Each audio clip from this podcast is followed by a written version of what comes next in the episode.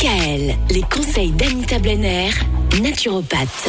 Nouvelle semaine Anita, nouvelle thématique, on s'intéresse aux produits laitiers. Les produits laitiers dont on a tendance à dire qu'ils sont nos amis pour la vie. Ça vient de la célèbre publicité. Alors ça, ça vous irrite ça Ça me fait dresser les cheveux sur la tête. Non, les produits laitiers ne sont pas nos amis pour la vie. Désolé. Hein. Mais pourquoi ça? Ben, On va déjà parler alors aujourd'hui de l'histoire du lait. Il y a une histoire.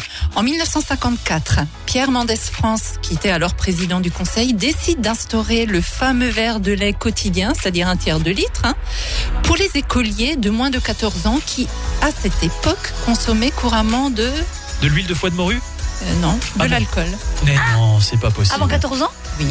Certains parents, persuadés que l'alcool rendrait leur progéniture plus vigoureuse pour affronter les aléas de la vie, n'hésitaient pas à leur octroyer du vin, de la bière et pour les coups durs, quelques lampées de gnôle. Alors cette pratique, Oh, tenez-vous bien, était également répandue dans les cantines scolaires. Allez chercher, vous trouverez les articles sur le net.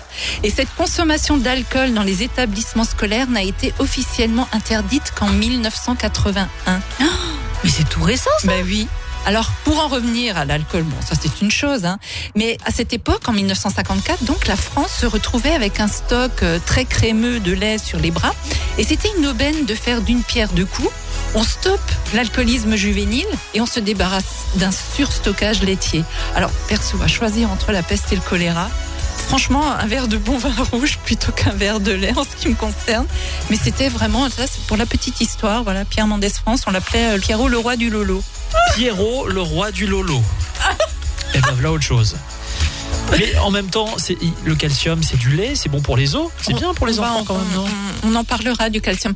Alors, il faut savoir que le calcium des produits laitiers animaux n'est assimilé qu'à 30%. Ah, Et c'est justement à nos intestins de devoir éliminer ce qui ne peut plus gérer lui. Mm. C'est pour ça qu'on risque d'avoir un intestin poreux, et une barrière intestinale un petit peu défaillante. D'accord. On reparle de tout ça demain. Merci Anita. DKL, retrouvez l'ensemble des conseils de DKL sur notre site internet et l'ensemble des plateformes de podcast.